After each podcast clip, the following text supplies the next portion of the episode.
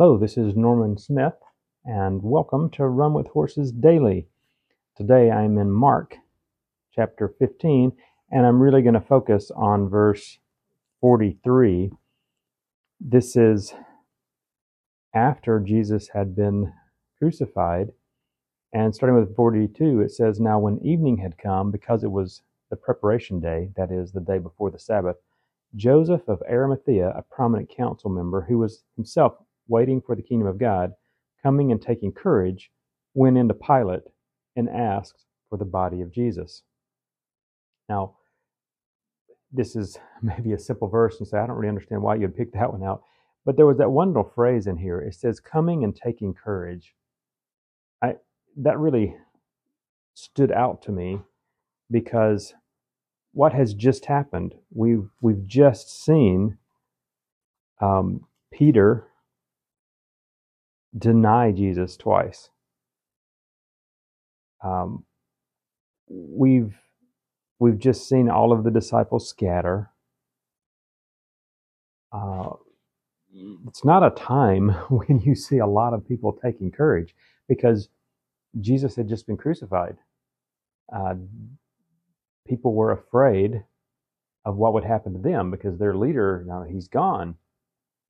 But Joseph of Arimathea took courage and says um, he went in and asked for the body of Jesus.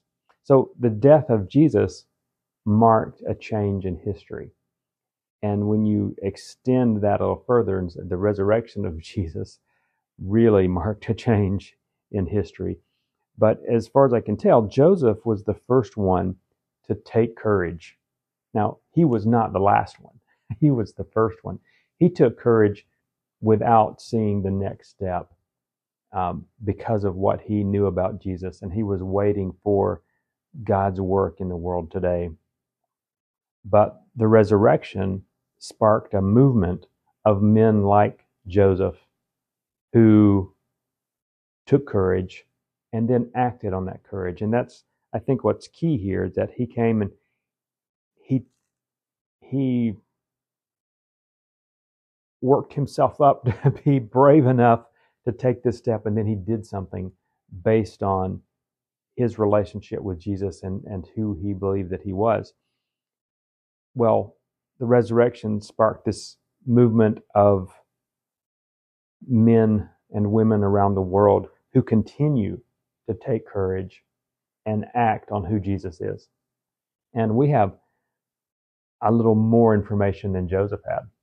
Joseph only knew that Jesus had been an awesome teacher, that he had taught scripture well, that he had lived well, he had honored God with his actions and with his words. Um, he had loved people, he had been humble, uh, he had accurately portrayed scripture. No one could argue with that. So he only knew uh, the first part.